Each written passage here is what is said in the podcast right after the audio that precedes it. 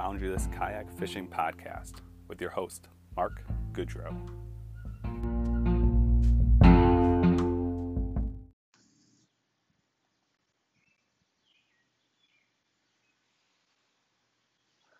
All right, guys, I am back.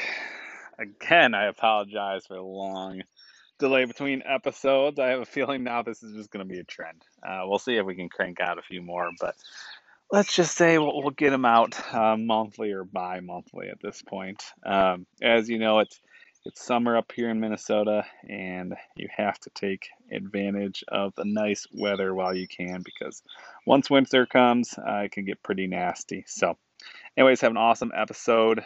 Uh, in store for today. We're going to be mainly talking about musky fishing out of your kayak. So, going to talk all things musky fishing and uh, see if we can give you guys some good tips and good pointers. And I'll talk a little bit about my trip uh, that I just went on with my buddy Taylor Cook and uh, kind of what we experienced and some takeaways. And I'm by no means a musky fisherman. Um, so this was a great trip for me and, and got my feet wet. And now um, I'm not going to say I'm a muskie addict, but uh, it definitely makes me want to go fish for muskies a little bit more in the future.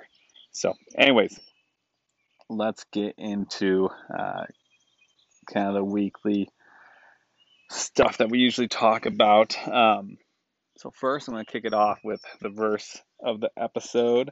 And this is Deuteronomy 31 6. Says, Be strong and courageous. Do not be afraid or terrified because of them, or the Lord your God goes with you. He will never leave you nor forsake you. So, just good words. Uh, just saying you're not alone. Don't be afraid. Uh, who was it? Grandma or something. I think it's my mom's grandma. It's My great grandma. She always said, uh, to be afraid is to sin. So don't be afraid. Lord's with you. And uh, it's a good one for me to read since this last trip I I couldn't help it. I got a little worried about the bears. Um, it's funny. One of the one of the only reviews you could find on this particular stretch of river that we were fishing for muskies um, talked about how the guys saw a bear within the first like hundred feet that they were floating the river. So no doubt there are definitely bears in the area, and I'll get to that a little bit later. Um, what's new in kayak news? Um, really, what I, have seen lately and that's kind of caught my attention is uh, Old Town has come out with the Autopilot.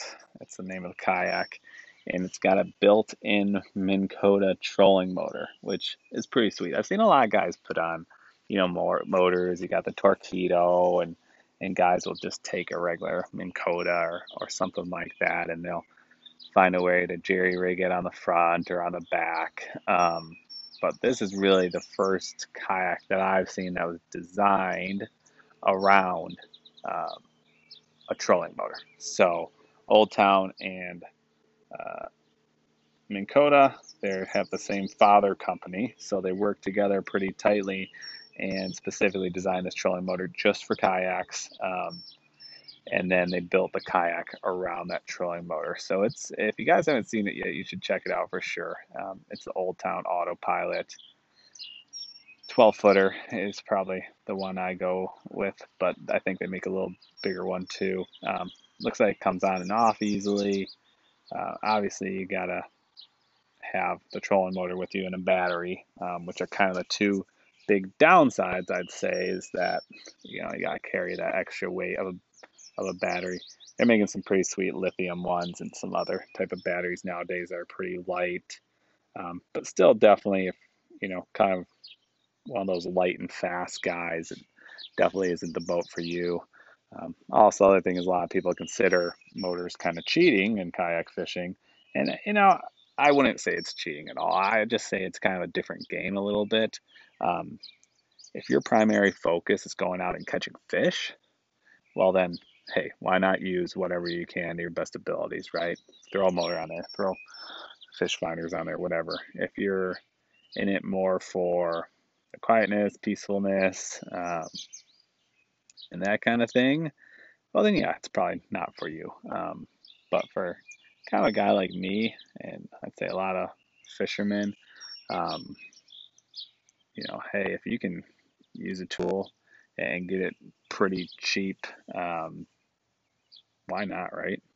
So you also have to have four thousand dollars to fork over for a kayak. But when you think about a trolling motor uh, alone, can be sometimes two grand for one that's kind of has this uh, many amenities like this one.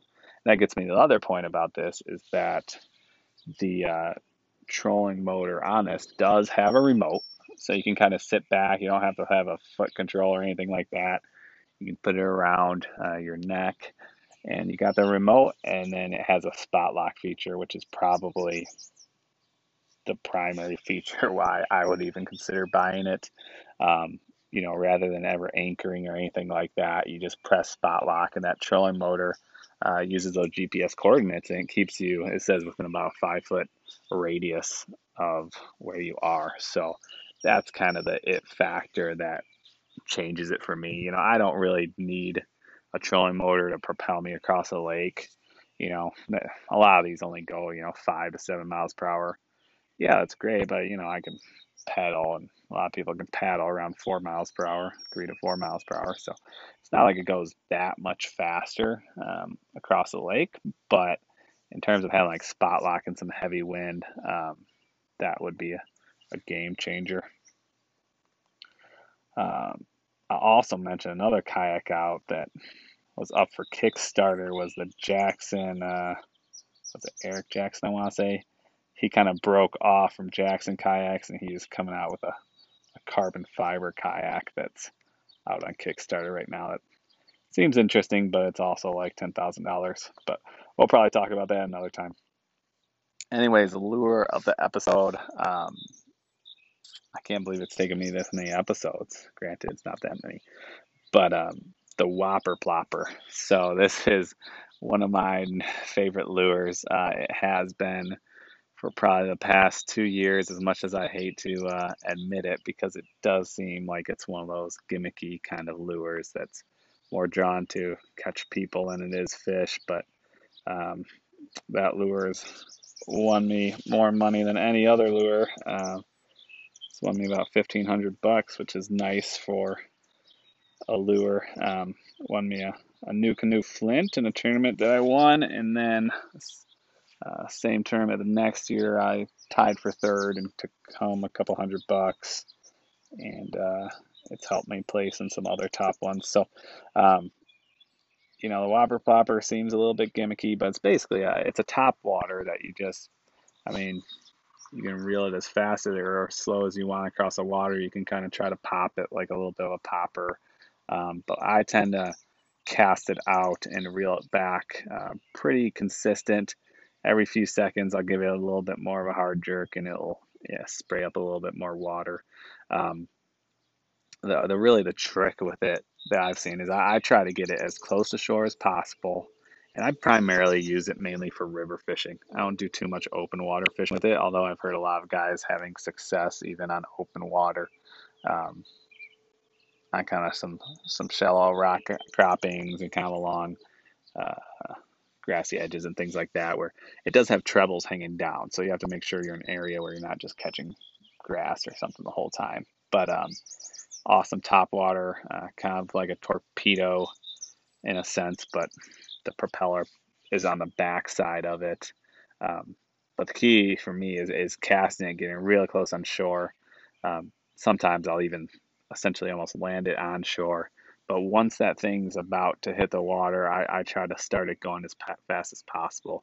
So once it hits the water, it's getting that propeller spinning and it's moving. Um, and that can generate a lot of times some strikes right away. Um, smallmouth, northern pike, they'll both nail it pretty quickly.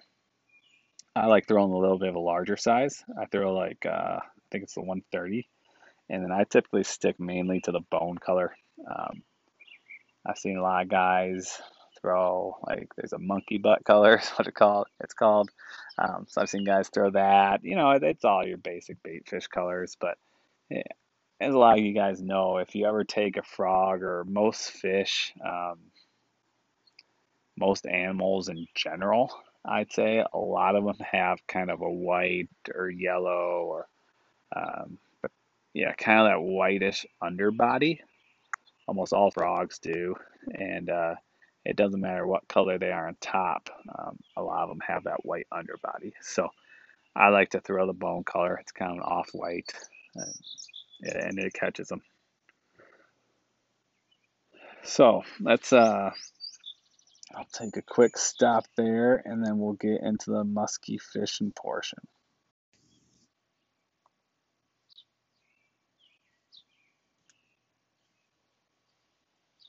All right, guys. So, kayak musky fishing. Um, talk about a thrill. I mean, I so this trip that I went on, I set my PB, which I've only caught like two muskies before this, and both of them were pretty small. I've never really spent a lot of time targeting muskie, um, but this trip was a muskie trip. That's what we are going for. Uh, me and my buddy Taylor did a ton of research, uh, just looking for spots, uh, picking the river, trying to find the best stretch of water, reaching out to buddies and friends and and people that we knew, um, just trying to get some information.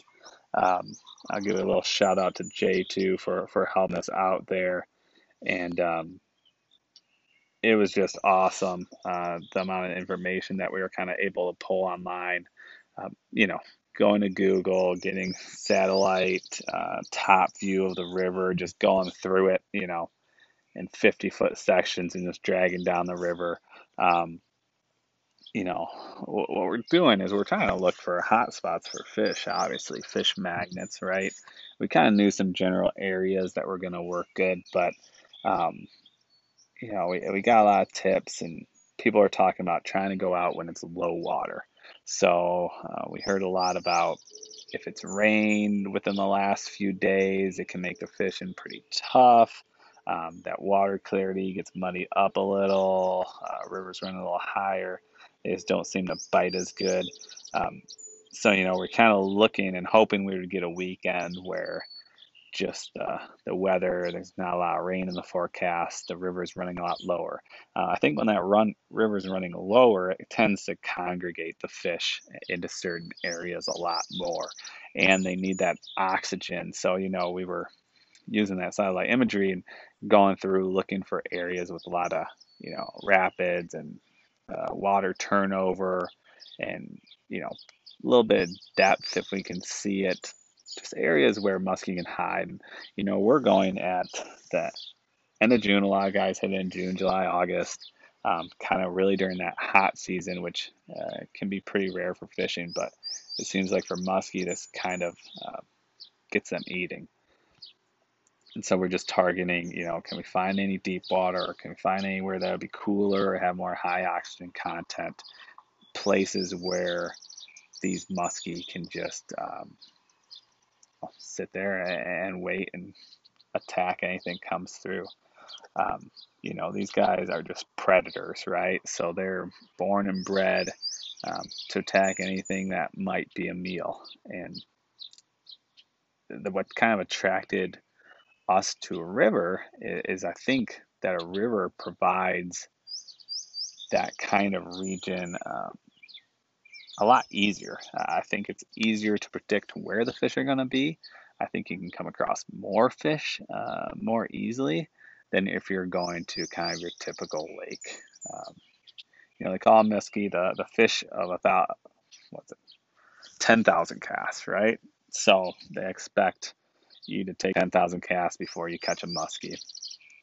And uh, I'll tell you guys a little bit about how that, that trip broke down, but it, it was for a while there. Was more like the fish of uh, a hundred casts, or I'd almost I'd almost venture to say the fish of ten casts.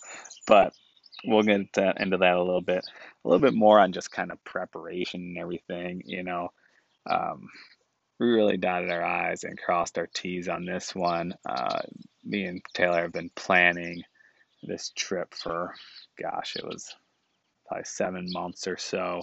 Um, there's a big lull in there. You know, we're super excited about it, did a ton of research, and then we had a few months where we had to just sit back, wait for the weather, and wait for kind of the season to come. And then those last month, we were just kind of building anticipation and trying to find anything that we could um, to key us in on lures, uh, spots, all that, right? Um, in terms of how we kind of broke it down, we did. It's supposed to be uh, about a you know 10 mile float, and then we'd camp out for a night, and then we'd do another you know 10 miles camp and another 10 miles and take out. So it's going to be a nice two nighter. Um, things kind of ended up changing. Uh, so how we did it was we went ahead and we drove up really early on a Friday morning. I got up at uh, about 3:30 my time. I picked up my buddy and then we drove north uh, here in the Midwest to get to this river. Um, so you know, it probably was seven hours of travel time or so, and um, we did the old. We we weren't sure how many people were going to be around this region really. And I'm really glad that we didn't end up trying to hitchhike because one of my ideas was um, I didn't want to have to pay anybody to pick us up and to uh, take us to the entry or exit. So I was going to go ahead and uh, try to hitchhike it potentially, but we decided kind of against that. So I brought up just, I have an old bike and I brought that up. We threw it in back of Taylor's truck came up, we dropped everything in at the entry point, and then I drove to the exit. Um, we tried also picking an area that had a convenient bike ride where I didn't have to bike for 100 miles or anything. Um, but I took the bike in the truck. I drove to the exit point, then hopped on the bike and rode that to the entry. Um, it was about a probably a 12 and a half mile bike ride or so. So it took a little bit of time. Um, but we didn't have to depend on anybody else. It was free for us to do that little self shuttle with a bike. Um, worked out pretty good.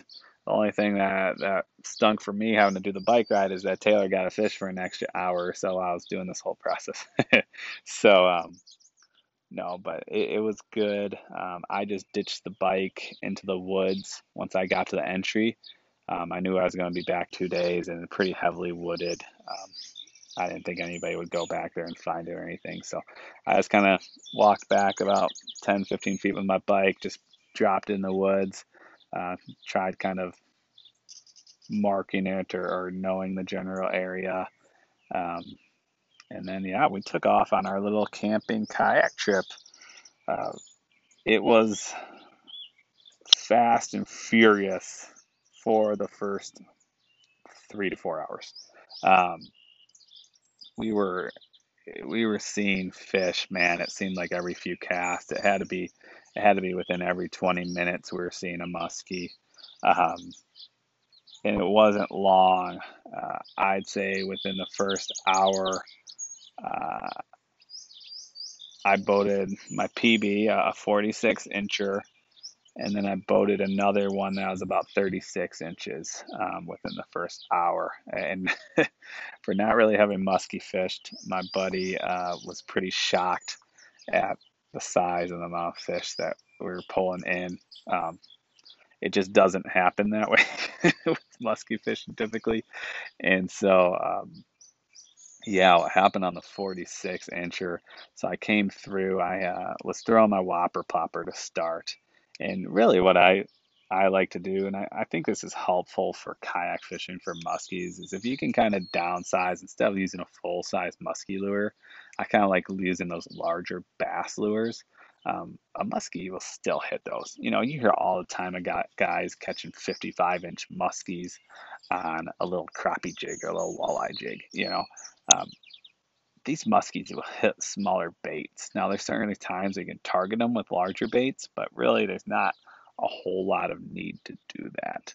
So, you know, if you can get away with kind of a smaller or a larger bass bait, should I say, you might as well do that, especially when you're a kayak. You're not dealing with as big of trebles, as big as lures. You, you know, you don't need a honking eight and a half foot musky rod or anything. Um, so I, I recommend that. So I was throwing this Whopper Plopper, which I kind of mentioned uh, earlier in the episode. Um, and this is the same size, the same one that I, have won a smallmouth tournament with and and placed tied for third again and won. Um, I really like that size, and the bonus for me was that I was hoping maybe there's smallmouth in the river too. And hey, I catch a, few smallmouth on the way. So I was throwing a whopper plopper, being the bank, um, burning it back. Me and my buddy Taylor decided to kind of say, you know, it's a lot of different ways people go about it. You know, when you're fishing with a buddy for muskies on a river, um, obviously the guy that's in the front is going to have an advantage, and that's something that we we talked about a little bit and I've heard a few things. Um, what we ended up doing is he he decided he was just going to take the right side, and now it's going to take the left side of the bank, um, and that's kind of what we tried to do to start. Um, the other way I've heard of people doing it is you say um, two follows or a fish. So um, if you get two follows by muskie, then you switch, you go behind, and that other guy gets to lead the float. Um, and if you catch a fish, all right, you're behind. And then, uh, you know, that guy catches a fish, he's behind. Two follows, you drop back. So whatever it is, uh, whether you get two follows or you get a fish, um, you end up kind of going back. The next guy kind of gets his shot. Um, I ended up catching him a little better to start, so I ended up just telling Taylor go ahead and move in front, and then he ended up passing me in the whole musky catch numbers game. Um, but I was actually fishing behind him, but I was fishing the left side, which uh, it took me about two fish before I realized it. But when I was fishing the left bank, it was a shaded bank. And so um, both my two big ones, the 46 and 36, uh, both of them came out of a, a, large shade patch, which I think these muskie were kind of, key, we were able to key in on them a little bit more once we realized that is, you know, they're sitting in that little bit cooler water. Um, kind of after some rapids, a little deeper water that's shaded, and they're coming out of there. But I was coming through with that whopper plopper, and uh, all of a sudden there's just a wake. Um, I've never seen anything like this before because I mainly fish bass, but um, muskie are notorious just for following baits, which is why you typically hear a muskie fisherman doing a figure eight after every cast. One of the pieces of advice we got from a buddy that told us about, you know, this river is he said, do a figure eight on every single cast. He said, it does not matter. You need to figure eight every cast. And so we, we found figure eighting in a kayak is very difficult. Um, if you're standing up, though, it is much easier um, and probably a lot easier than it would be in a boat or anything, actually. But as you know, standing up in kayak on a river can sometimes be a little daunting. Uh, luckily, this river was relatively flat. It, wasn't moving very fast, so it was pretty easy to stand and fish a lot of times. Um, but I was sitting down the first time through with the whopper plopper, and and this muskie waked on it, and he had to be putting out like a six inch wake. It was unbelievable. I've never seen anything like it. I mean, just following it for 20 feet, just putting out a huge wake um, and then I saw him just tailing it. I tried to go in a figure eight with a whopper plopper, but not a really easy thing to do with a top water. I probably should have kind of dunked it down and, and kept it going, uh, but just didn't think about it fast enough, and he just tailed away, um, you know, within a foot of my kayak. And so I was pretty pumped. Uh, I definitely had the energy going. So, uh, you know, my buddy, he's Taylor's done a little bit more muskie, and he said, "Well, paddle back up and flow back through it, you know, throw something different. And, you know, I'm not really used to going back and trying to catch fish, but, you know, we're here for this specific species. I knew it was big. I saw it. And I said, oh, absolutely, I'll need to take another chance at this one, at least give it a shot. I, I didn't think anything was going to happen. I figured the fish saw me or, you know, whatever. He's kind of spooked off. It's going to be a while. But anyways, it gave me time. I I paddled back up. I, I took off the whopper plopper. I tied on a uh, black bucktail, um, you know, double spinner, inline spinner there. It had orange blades on it. It is the single musky lure that I own. Um, And I so I threw that on and probably gave it around I don't know 10 minutes or so just to let the spot kind of cool down, let the fish get back in there. Um, but I got back above it, stood up on the kayak so I could do a nice figure eight if I needed to. Taylor was getting out filming his GoPro on, and uh, I floated back through it. Took like two casts with nothing, and then on the third cast, I saw him come following this bucktail in, and I started going into a figure eight. Um, that took, uh, gosh, I should probably measure the time. Actually, we have it all on YouTube, so if you guys want to find it, uh, I do have it as an Instagram link right now. If you go to Boundaryless Kayak Fishing on Instagram and you click on the link in the bio, that should take you to the video. Otherwise, you can try searching uh, Taylor Cook Kayak River Muskie Fishing, um, and that should get you to it. Um, but I go into a figure eight with this muskie that probably lasted 45 seconds or so. Um, I've never seen on video someone doing a figure eight this long before catching a fish, let alone like a 46 inch fish. Um, I think those bigger ones, you know, usually get a few turns and they either commit or they go away. Um, but I, I spent a long time figure eighting this fish, and then I ended up doing kind of like a short loop. So I was doing a full figure eight, and then I just kind of did the back half of the eight, so it was kind of a quick circle. And I think that quick kind of circle uh, got that fish to to kind of turn it on a little, and he smacked it, and I just leaned into it and set the hook. Um, you know, a few minutes later, we landed that 46 inch muskie, and it was it was awesome. Um, a ton of fun, and really just got the blood pumping for the trip. It was pretty crazy. Um, gets me excited just thinking about it. Um, so yeah, check out that video. I'm trying to think of key takeaways. So I mean, we had awesome weather, just in terms of having low water. The water was clear enough to see the fish pretty well. We had a few feet of clarity, probably around three feet or so, which was nice because we could see, you know, we didn't necessarily have to do a full figure eight every single time. I'd do kind of like a half turn out to see if anything was following it, and then we could make another cast. Um, keying in on the shaded areas was just absolutely critical. Um, I'm trying to think. Going back on fish that we're following, we did that a few times throughout the trip. You know, if you get a good fish to follow and you're chasing muskie, uh, you don't see muskie very often. So when you do see one, you better, you know, take your time and try to catch that fish if you can. Uh, same with open water fishing, right? You you have a miss, um, you know, you're going to want to circle back, whether it be later in the day or you give it 30 minutes or something. You're going to want to circle back and try to go for that fish.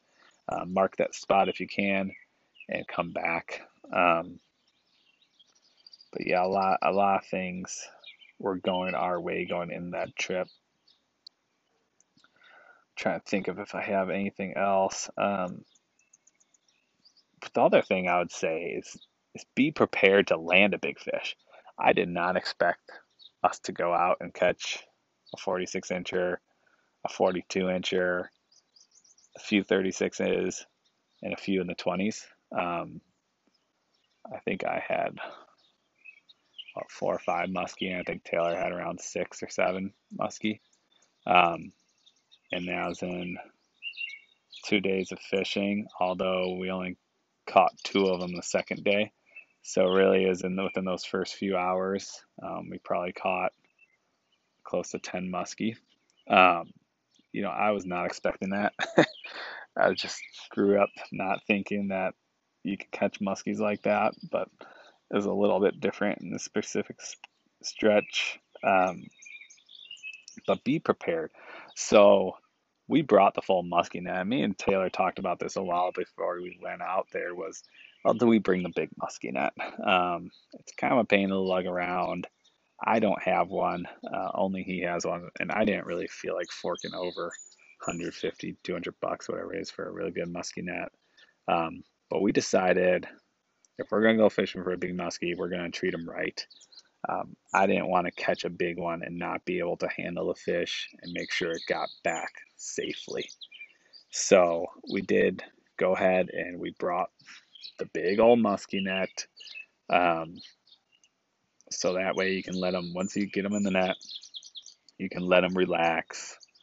They can gain their energy. You can pull them up, do a quick picture, get them back in the net, and then slowly release them.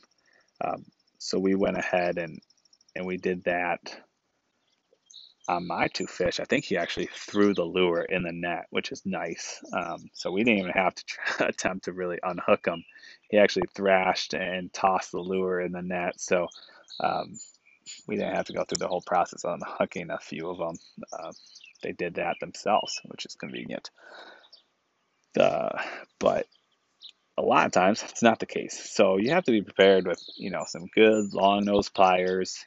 Um, and then the other thing you have to do is bring bolt cutters. Um, Christine did a really great job talking about that last time. She basically said if you don't feel comfortable unhooking a lure from a muskie, like you can't get in there uh, and unhook it properly or in a timely, efficient manner, just take the bolt cutters, cut it down at you know as far as you can go, and the fish will the fish will probably either toss the lure or it'll rust out over time. Um, so that that's the advice. You gotta make sure you have a proper net for them, you have proper pliers to get the lure out quickly, and a bolt cutter in case you can't get it out. Um, you don't want to be jacking their jaw around or keep them out of the water and killing them that way. Um, give them a chance to live. Cut the lure um, if you can't get it out quickly and easily. And hopefully, you know, hopefully that big fish will be able to toss that in a little bit of time or have it rust out. The other thing um, about bolt cutters is you have to be prepared if, if you happen to have a hook go in your arm or something. Um, you know, you see it all the time on YouTube videos and stuff where a guy uh, cranks back on a big lure, or you're trying to unhook the fish. This is probably more common. You're trying to unhook the fish, he thrashes, you end up getting a treble in the hand or something. Um, I've seen some pretty nasty pictures and videos where, you know, these are going through the skin or dug in pretty deep. So that's another thing where bolt cutters are just critical is that you can um, you can cut them down very close to that hook so that you can either pull them out, which there's kind of a special technique to do that when you have barbed hooks, uh, or push the hook through. Because with trebles, if you don't have those bolt cutters and you can't get it down to just a single hook, um, you don't want to try to do it with multiple sets of trebles uh, there. So that's critical. The other thing that I brought, because this was a multi J trip, we're in the middle of the woods, um, not real close to a lot of help. Uh, I brought super glue too, so I thought, you know, if one of us does end up with a hook or the muskie, you know, ends up biting one of us or something, puts in a pretty large gash, um, we have some good sized band aids and bandages, and I brought super glue to be able to close cuts up if we needed to. Uh, you need to be really aware, especially when you're taking these multi day uh, river trips. Uh, you know, you got to be prepared if things go wrong. You know, also know your exit points. I knew we were going, you know, where the next bridge is, how far that next bridge is. I knew that there was a road the whole time uh, on the first day. There was a road that was only about half a mile, maybe a quarter mile north of the river. So I knew um, if we went north and walked for half a mile, that we'd be out to a road, and we could probably flag someone down within, you know, half an hour or so if need be. So now, I spent a lot of time not only looking at fishing spots, but saying, all right, if there's an accident, how do I get help? Um, I can, you know, if you didn't know about that road, that was probably only a, a 10 minute walk from the river for the whole first day, then you're deciding, oh, I'm going to paddle the next bridge and spend about, you know, four hours paddling rather than 10 to 15 minutes walking uh, north. So, know those exit strategies. If something goes wrong, know what to do. Um, it's tough to know if you're going to have cell phone service or not sometimes. Uh, we really didn't until the end of the day um, on the first day. So try to see if you can figure that out too. If you if you're going to be able to have cell phone coverage in the area, that can make a big difference. Um, but also be be prepared. Uh, my buddy Taylor dropped his phone in on the first muskie. So where's my phone? Uh, we ended up finding it in the water uh, after about 10 minutes, and surprisingly, it still worked. But always kind of have a backup plan if you can. Uh, what ended up happening that cut our trip a little bit short. So we couldn't find our first campsite. Um, I, I, even backtracked in the river. I knew we had to be right on top of it, um, but I could just not find where this campsite was. I, I, don't think it's used very often. I don't think it's very well kept. Um, but we passed it. I went back upriver, must have passed it again, could not find it at all. Um, so me and Taylor decided that we would paddle the extra extra few miles to get to um, a bridge entry point and we would just camp at this entry point. It's not really necessarily a designated campsite, um, but we didn't have a lot of options because it's getting late. Uh, there were a few uh, places that backed up on the river, but I also didn't feel like comfortable camping on somebody else's land. Um, that can go one of two ways. Um, it can either be good and they don't even notice that you're there, or they notice you're there and, and realize you're in trouble and help out and they're nice and stuff, or uh, they really don't like that you're on your property and uh, they yell at you, or, or hopefully they don't shoot you. So we decided not to go on anybody's property to camp. Um, there's one place that kind of looked like it might have been a campsite, but I think it was someone's property. So uh, later, I think it turned out that it was someone's property. So I'm glad we didn't stay there. We just went to this bridge entry exit point and just camped out there. Um, and then that night, the the fun part. So that extra three miles uh, to the river float at the end of the day and then we went to filter water, and my water filter breaks. Um, and so that really just did not make the trip very fun from that point forward. Um, it's one of those things where I'm never worried about having a backup water filter, but from now on, I'm kind of thinking it wouldn't be a bad idea. We did end up filling multiple little cups and bowls with water, and then uh, filtering or sorry, boiling the water that way. So we did end up boiling water. You know, I knew we were going to survive. It wasn't a matter necessarily of survival. Uh, we could always make a fire and boil it if we needed to. I had my little Jetboil camping stove, and so um, I was able to boil some water. It's just kind of a pain to get it boiling, and uh, I could kind of only do small batches at a time. So we were just filling up whatever we could, and the access to the water from that area was really clay and muddy. So we're trying to, we had to walk a little further to get to some good water um, to collect it and kind of go up the hill to boil it where our campsite was and stuff. So it kind of was a pain with the water. Um, and then I started getting a little bit worried about bears and did not get the best night of sleep of my life. Um, I found that it always takes me two days or so to get comfortable camping in the woods. Um, those first one to two nights, I just a lot of unrest. You know, I'm always hearing stuff, and I'm usually sleep with a fan and kind of drown out the noise. Um, but when I'm camping, man, I just I just listen to like everything and think everything's like a bear or something. Um, and I've done a lot of I've done a lot of camping. I've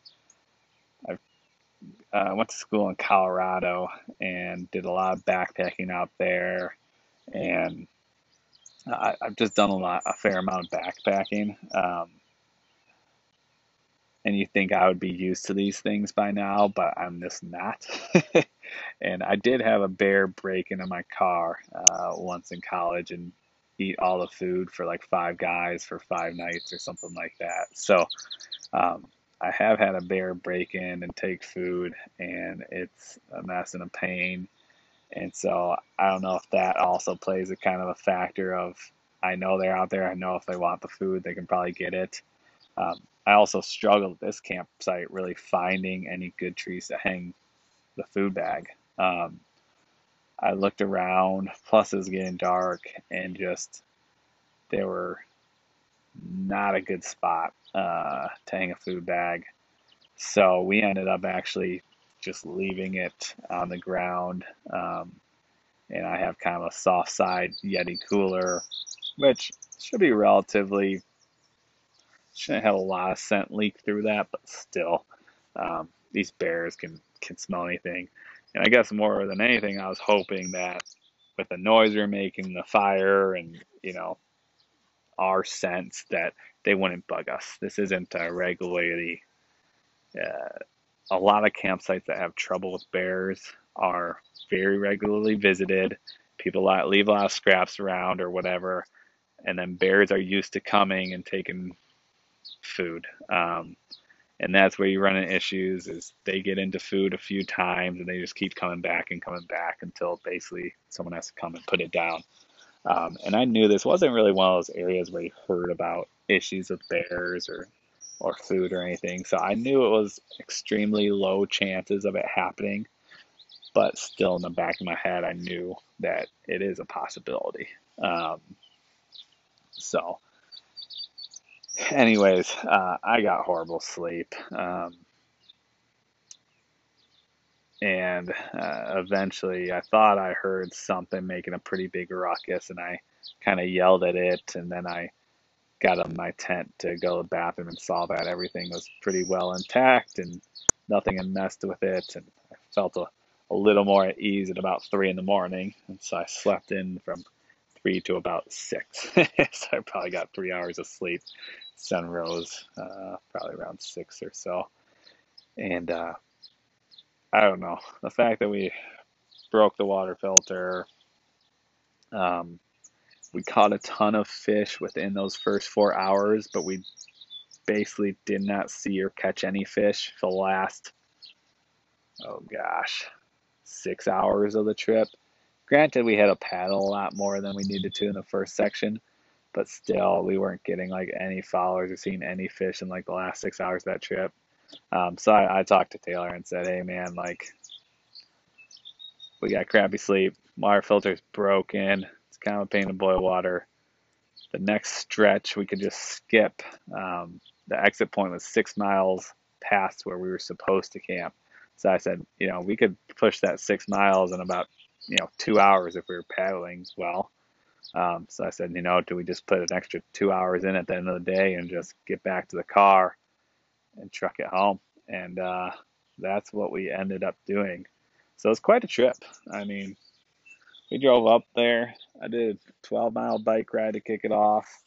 And then we did about 15 miles of river floating and paddling. Granted, this river does not flow very fast, so we did a lot more paddling than floating. Um, about 15 miles, camped, another 15 miles or so. Um, so it was a quick two days, but lots of muskie, lots of big muskie. Um, but yeah, I was just kind of after that short sleep with the water and the unease of sleeping at night with bear issues and stuff and not being able to find the campsite, not seeing any fish within the last six hours. I kind of was like, let's make that our plan. Unless we really like start just smacking the fish, you know, if we start catching a lot of muskie, then, you know, maybe we'll stay that, that second night. But we started that second day and I got a follow. I got one decent follow from a fish that looked like it was probably in the 30s.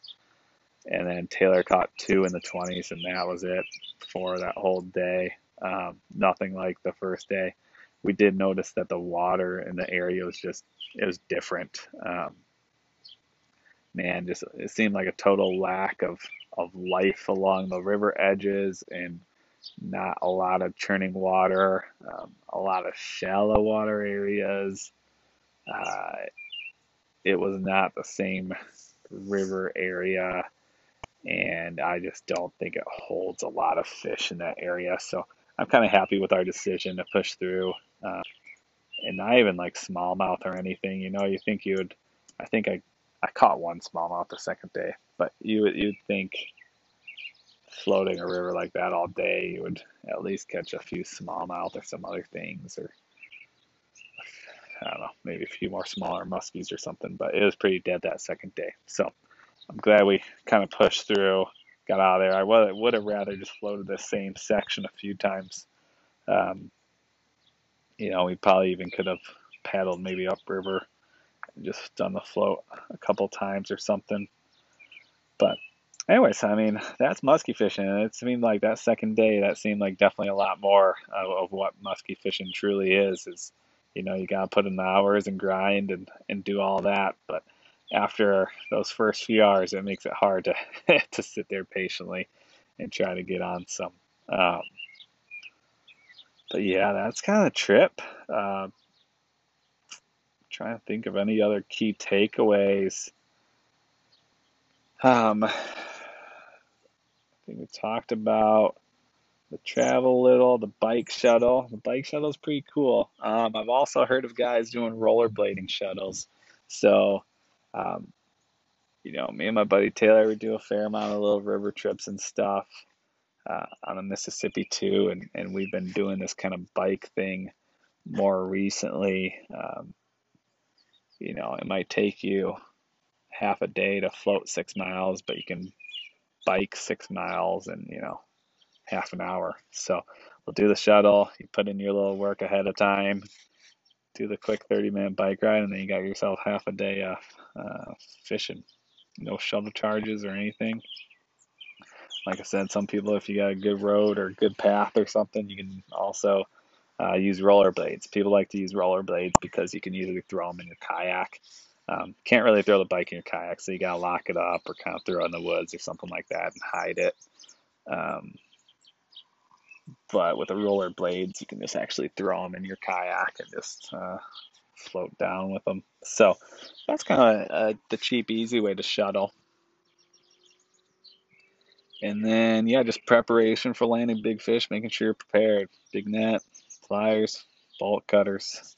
Um, make sure you're ready. Make sure your reels and your your uh, rods can handle that extra weight. Use those extra heavy or heavy rods uh, to throw those big lures.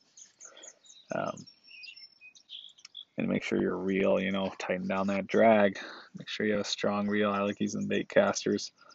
Um, but I like to try to get the fish in as fast as possible so you're not stressing it out too much. I know you can land them on, you know, eight pound line, whatever, and take it super slow, but I want to get them in pretty fast. I don't want to tire them out too much.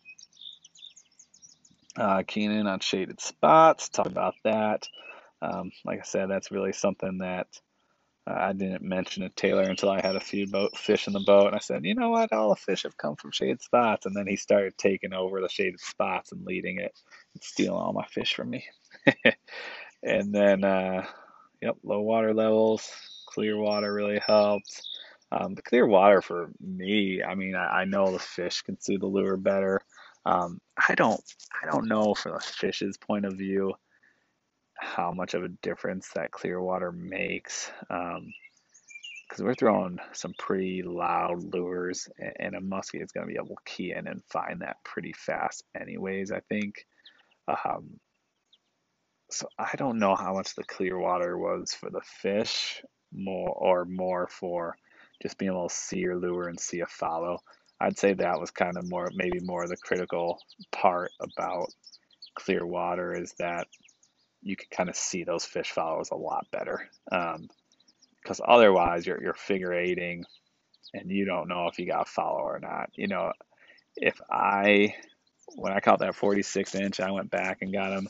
Um, if I couldn't see into the water, you know, a foot or two, I would have stopped the figure eight after about, you know, one or two figure eights. I would have never kept going that long. Um, never. So, you know, it's really critical to be able to see uh, a little bit in the water to at least see follows. And then keeping uh, running the figure eights, uh, even with a few feet of clarity, sometimes you know it can be pretty tough to see them. So it's always critical to do do a solid figure eight at the end of each cast. Um, and really, I mean, you got to be paying attention. This is one of the things that like if you're a good musky fisherman, you're paying attention to that. Um, a lot of guys, especially beginners, uh, don't pay attention to follows. And that's something that a good, strong angler will do. Um, I actually took my buddies out for a fishing trip for uh, the morning of my wedding. And so we rented out a pontoon boat uh, from a fishing guide here. And there's like eight of us that went. And my buddy ended up having a massive pike, um, upper 30s uh, pike following a spinner bait. And, you know, what does he do? He pulls the lure right out of the water, right? He doesn't even think about it. He's not looking at all. He's just thinking about the next cast or thinking about something else.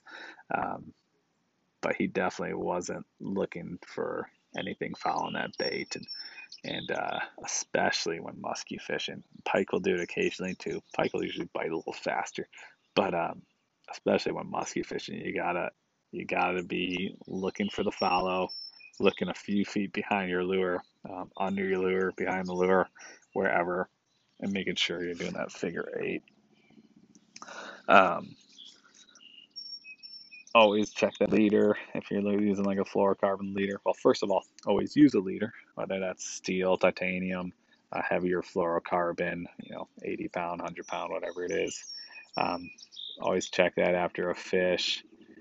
Uh, if you do get a follow, don't be afraid to go back and try to catch that fish after 10, 15 minutes or so. Um, always be prepared to, uh, if you find a fish, take another shot at it. Um, yeah, I, I, think that's really all I got right now. Like I said, I'm not a Muskie Pro or anything, um, but that's a little bit kind of about the trip, uh, what I experienced, how it went. Um, do your research. There's a ton of ton of good things out there on the internet. You know, me and Taylor have been working our butts off trying to keep this spot a secret. um, but once you kind of know what river you're keying in on, um, you can do a lot of YouTube video searching, a lot of forum searching to try to narrow down spots and get tips and stuff like that. So, I mean, just do your research and, and you can find a lot out there for specific river systems or lakes or, or whatever. So, anyways, guys, I wish you good luck. Um, it is a blast landing a muskie in a kayak. I will say that. I'll definitely be doing it more. Um, I think me and Taylor are thinking about making this in more of an annual trip now, um, just because it was that fun. Um, and like I said, you just don't catch muskie like that uh, really anywhere else. Uh, so, anyways, hopefully you have a few uh, tips and learned a few things in there. And I hope you guys uh, are able to get out fishing, enjoy it. I'll uh, I'll catch you guys later. Thanks again for tuning in. Bye. Thank you for tuning in to the Boundaryless Kayak Fishing Podcast. Enjoy your time on the water.